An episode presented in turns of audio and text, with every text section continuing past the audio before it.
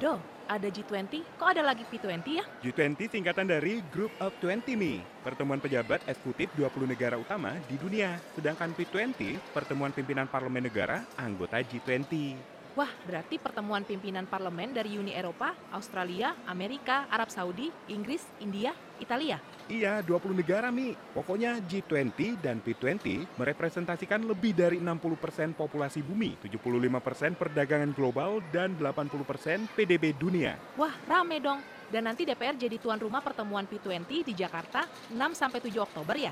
Betul nih, tema yang diusung P20, Stronjo Parlemen for Sustainable Recovery. Parlemen yang lebih kuat untuk pemulihan berkelanjutan. Menurut Wakil Ketua BKSAP DPR Gilang Dila Farares, hasil pertemuan P20 akan disampaikan pada pertemuan G20 di Bali November nanti. Terkait perhelatan G20, DPR menghendaki agar G20 tidak hanya World Forum yang berfokus sebagai penyelenggara berbagai pertemuan.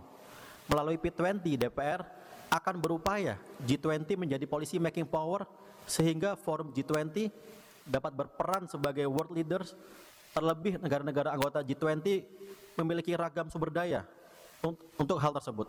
Dengan kata lain, DPR melalui P20 dapat mendorong kekuatan G20 sebagai aktor multilateral yang memberikan keuntungan.